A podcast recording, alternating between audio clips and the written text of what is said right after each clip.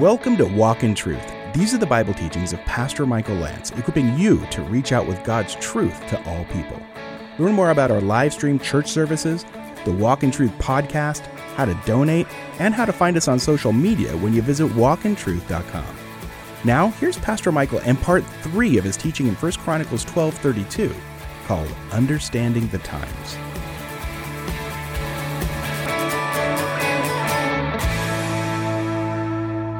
Those who are looking at Scripture and trying to understand our times and know what we should do are saying, hey, the government's keeping us from meeting with one another. Well, let's, let's back up for a second and try to calm down for a second and realize at first, I think this was done, let's just give the benefit of the doubt, to protect health. And I'll reiterate that our greatest concern is loving and caring for the flock of Jesus that he's entrusted to our care. That's the heart of every leader here. So we quickly went with that flow and realized, you know, this is what we need to do. But now, as time is dragging on, we're asking questions about, well, how could this be considered essential and this not? And they, whoever the they may be, wherever you live, are keeping us from meeting together. And we want to be considered essential because we minister to the soul and we want to honor our God and we want to assemble together. And Hebrews 10 25, are we disobeying it by not being together? This is just what we've been wrestling with. And I'll say this to you Hebrews 10 25 was written to a persecuted Hebrew people that some, some of whom had moved away from Christian fellowship for the fear of persecution.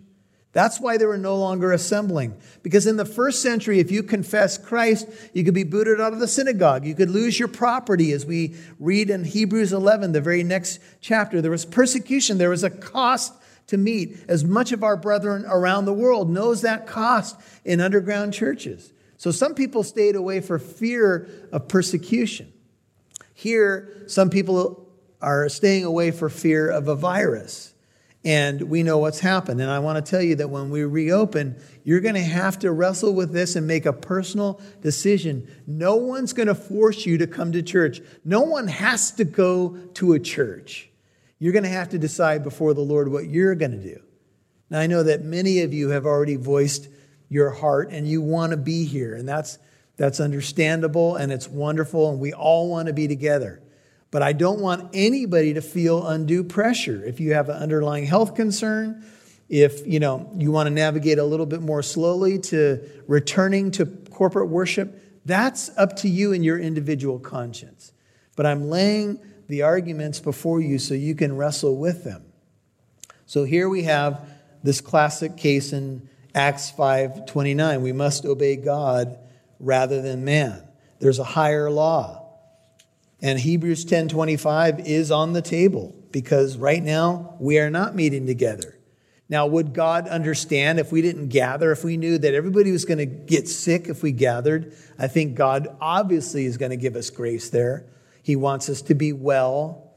But now we're getting to the point where we're, beginning to wonder how long will this go on? And are, are we disobeying Scripture?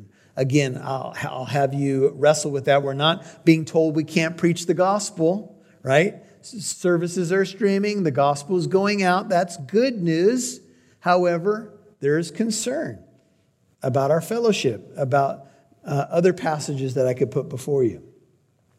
Now, the Bible says, and this is a, a different context, but let me just put it before you that we should use the law lawfully.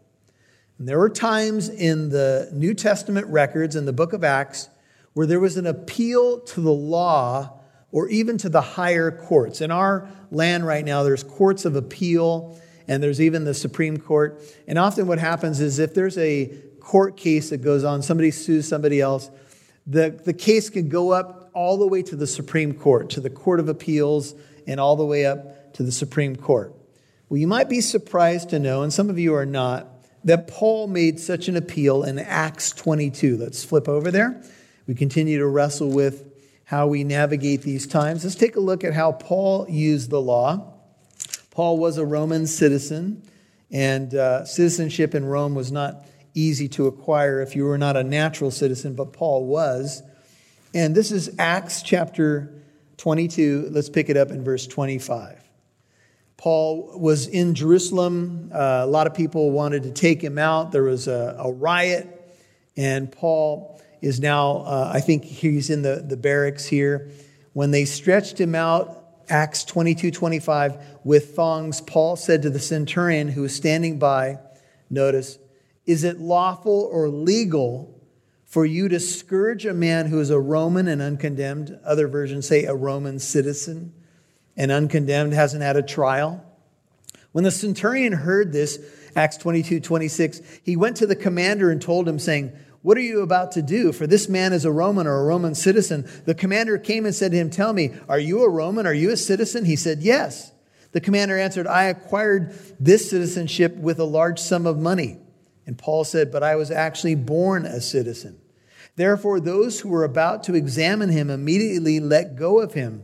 And the commander also was afraid when he found out that he was a Roman citizen and because he had put him in chains. And then uh, you can read on from there. He was uh, released and so forth. Paul, about to be beat unlawfully, used the law lawfully.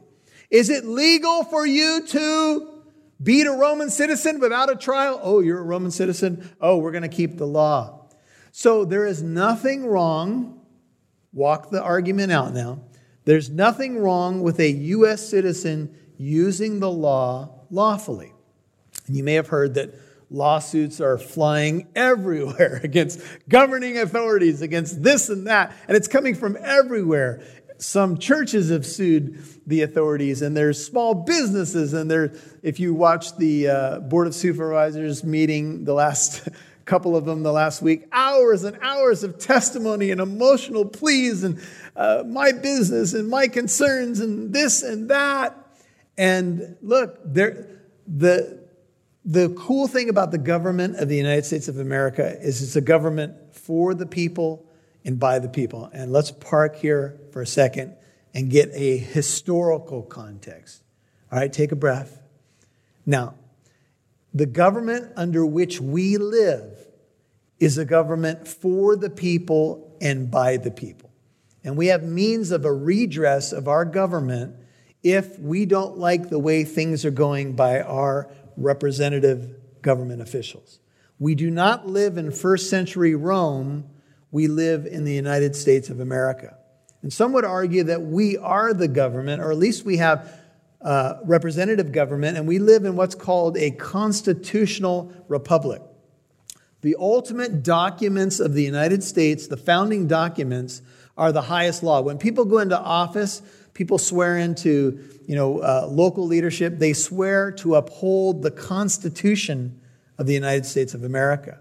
And the First Amendment allows us to freely meet uh, as a religious group and to have uh, freedom of our conscience and our expression of worship. So, this is important that when you read a passage in Romans 13 or 1 Peter 2, you have to consider the historic context and then ask the question under what government do we live? And it is a wonderful government that was established by founders that were largely followers of Jesus Christ.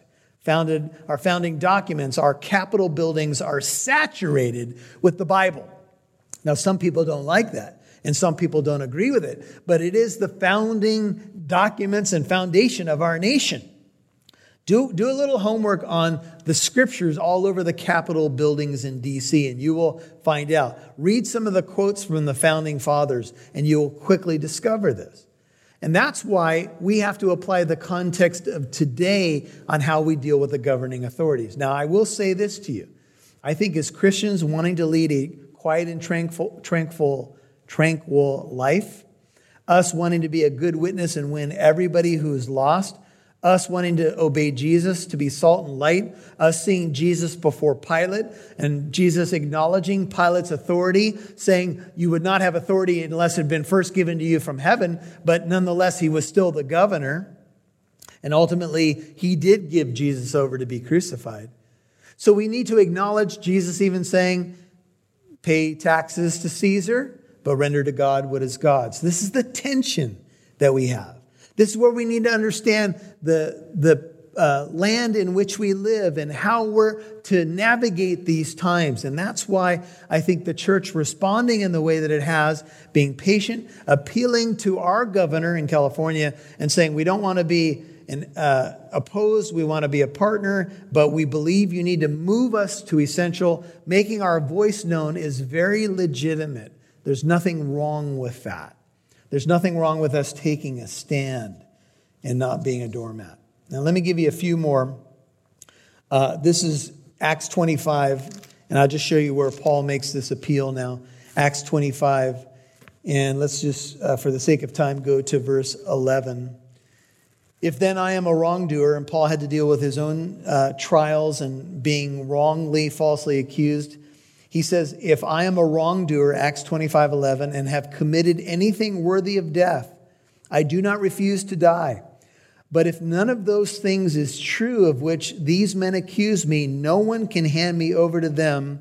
Here in legal proceedings, Paul says, I appeal to Caesar.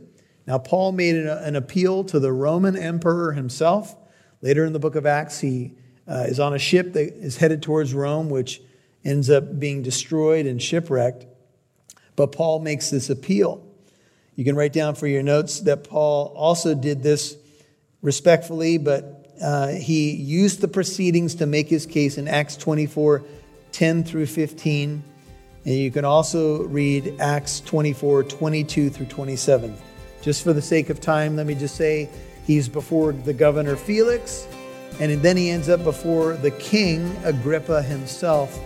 And ultimately, then he desired to go before the Caesar, which many believe that he did. You'll hear more from Pastor Michael in a moment.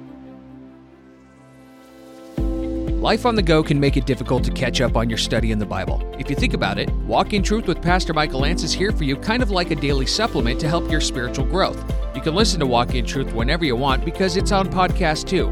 Subscribe to Walk in Truth on your favorite podcast app. For example, if you have an iPhone, we're on your iPodcast app already on your phone. Walk in Truth is also on iHeartRadio, Spotify, Google Podcast, Stitcher, and many more. So listen on your hike, during your drive, or while you're getting work done at a coffee shop. Basically, listen whenever you want. Subscribe to the Walk in Truth podcast, available on your favorite podcast app.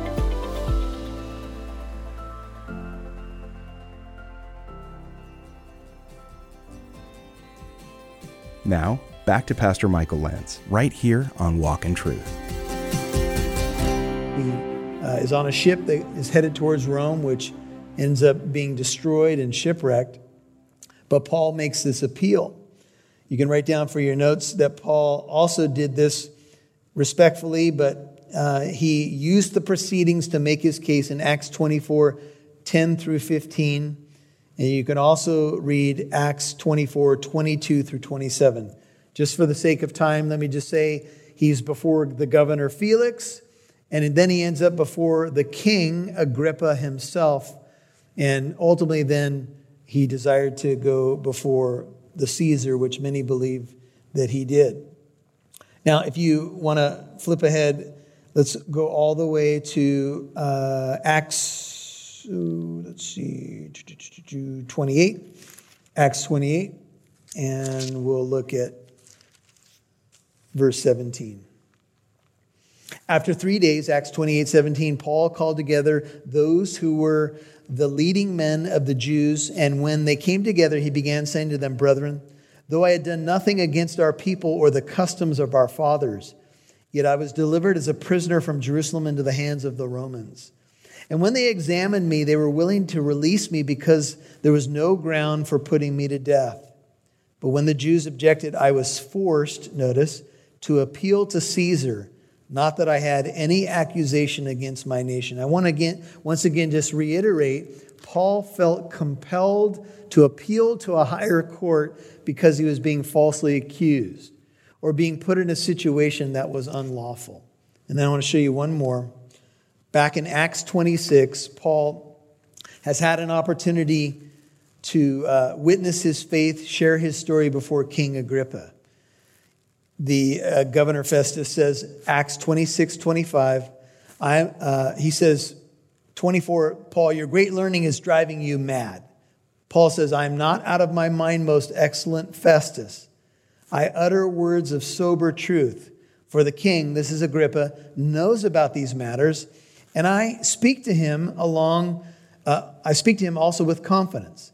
Since I am persuaded that none of these things escape his notice, for this has not been done in a corner. Now, notice how he transitions. King Agrippa, do you believe the prophets?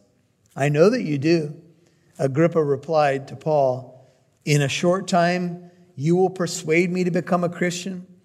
Now, scholars don't know quite how to take this. It could be taken like, You almost persuade me to become a Christian, or do you think you're going to persuade me in such a short time?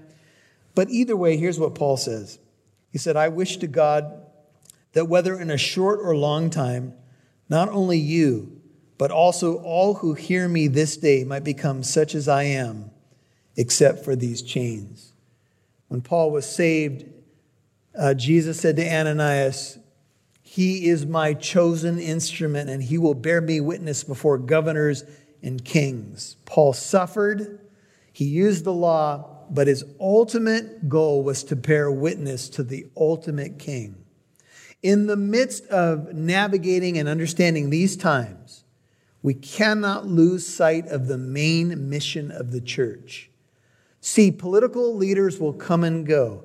Times and seasons will change. Epidemics will come and epidemics will go.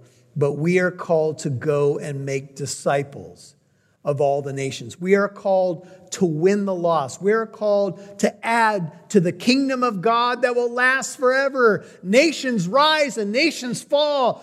The Egyptian, you know, nation, the, the, uh, Babylon and Assyria and the Medo Persian Empire and Rome in the dust. Nations rise and nations fall, but a nation that will say, God is our king, that nation will be blessed. Jeremiah 18, uh, Psalm 33. Blessed is the nation whose God is the Lord. So, in the midst of all of this, please, brethren, make sure that even though you're being wise and living out your freedoms as a citizen of the U.S., you're a citizen of a greater kingdom and you have a greater objective in mind. And would to God that the church would be about the business of our God and Father. Jesus said, Occupy until I come. I know it's not easy sometimes to know what to do and how to do it. But we trust that even in God's sovereignty, He can stir the heart of a king or a governor. And we saw recently that Governor Newsom called for a national day of prayer. Do I know where he stands spiritually? No. Would my greatest desire be that he comes to know Jesus as his Lord and Savior if he doesn't? And that he says yes to the churches because we've been salt and light and been a good witness? And that our unbelieving friends know what we do and why we do it and know how, how we've made a decision such as this in a time like this. There's so many heroes in biblical history, like Esther and others, who took a stand. She didn't have permission to come into the king and appear before him, but she did it for such a time as this. And that's really what we want. We want to honor God for such a time as this. More could be said, but we're going to prepare our hearts to take communion. Let me just give you a couple practicals before we take the Lord's Supper. Number one, when we open the church doors, we're going to do it safely, decently, and in order. You can reference First uh, Corinthians 14 40. There's not a direct contextual application there, but you get the idea. The church is to do things decently and in order, and we are uh, thinking through all of those things to keep everybody safe when the doors reopen. And so we'll be laying that out for you in the days and weeks ahead. Uh, also, want to let you know that we're going to be holding some prayer meetings, probably outdoors. We'll have more information for you on those prayer meetings, but we're going to make sure that we've prayed and surrounded this building in prayer before we open these doors. Keep in mind that it's a beautiful thing that hundreds, perhaps even thousands of churches are opening on Pentecost Sunday, May 31st. It's a beautiful thing when uh, brothers dwell together, sisters dwell together in unity, Psalm 133. And so, with one voice, we're going to be unified, but I pray that that unified voice will be a voice that looks to exalt the Lord and bring people to faith in Jesus Christ. I also would say that if you disagree with our decision, or if you think we should have opened earlier, um, I understand. We all can have our opinions, and we all, uh, you may disagree with us opening up on May 31st. You may disagree with some of the specifics, or agree or disagree with a, a person that you know who hesitates coming back on the first Sunday that we open. Let me just say to you this is a time for us to give grace to each other, not to be backbiting, to employ the fruits of the Spirit, to not be quick to judge your neighbor because he doesn't do everything exactly the way you do it. You don't know every part of their story, nor is it your job to judge them for how they decide to deal with their specific situation. So please, brethren, I, I plead with you be careful. And please be careful on social media. You know, it's easy to go on a rant on social media and to make your voice known, and that's your right. But please be careful how you do it and what you say. Father, thank you so much that we've had this time to wrestle with the Bible. Thank you for the living Word of God. And as we get ready to honor you, um, we're going to shift for a moment here and uh, come to your table with great joy and anticipation of a time when we're going to do this together again. And it may be a while uh, until we actually take communion together. I don't know right now, but it's certainly been precious uh, the few times that we've gotten to do this together, even by this medium, because we're together in spirit. Many believers are together in living rooms right now, or kitchens, or wherever they may be. And so we want to honor you in the taking of the Lord's Supper in anticipation of a time when we'll be together again, but also in anticipation of a time when we're going to be with you at your table. You've been listening to Understanding the Times, Part 3 on Walk in Truth, the conclusion of Pastor Michael's teaching in 1 Chronicles 12:32. And if you'd like to watch the video of this teaching, which also includes a time of worship, you can subscribe to the Living Truth Christian Fellowship YouTube channel. Visit walkintruth.com and click on church, or just find us on your YouTube app. Also, for you parents with young children, while you're on the Living Truth Christian Fellowship YouTube channel, check out our LT Kids Lunch Break Minisodes. Our children's ministries have created little Bible study videos for the kids. So, if you're looking for something else productive for your kids to do, and I know I am, this could help. Again, you'll find the LT Kids Lunch Break on the Living Truth Christian Fellowship YouTube channel. Now, here's Pastor Michael with a final word. Well, one of the things that we hope that we've modeled here on Walk in Truth and from Living Truth Christian Fellowship's pulpit is that in order to understand the times, you got to go to your Bible. And, you know, when we're navigating something corporately as a church, nationally, internationally, or even personally, the first place you go is to your Bible because that's where God has already spoken. And, you know, you might say, well, Pastor, there's not always a direct Bible verse that relates to my situation. Maybe not, but maybe there is. And that's why, as we've tried to wrestle with understanding the times, and we've used the word tension, some biblical tensions that we see, we've gone to the verses. We've broken them down. We've looked at context. We've looked at historical settings. This is what we do in studying the Word of God. And let's not forget that it's the Word of God. And so this is where we go before we listen to every under, other opinion under the, the heavens. We go to the opinion above the heavens, if you will, that is from the living Word of God. And would to God that we would do this more so that we can navigate the times biblically. And when there's a disagreement on how we understand a scripture, we try to give each other grace especially as it relates to those things which are not essential. So let's remember whatever your church or pastor has decided as it relates to these times.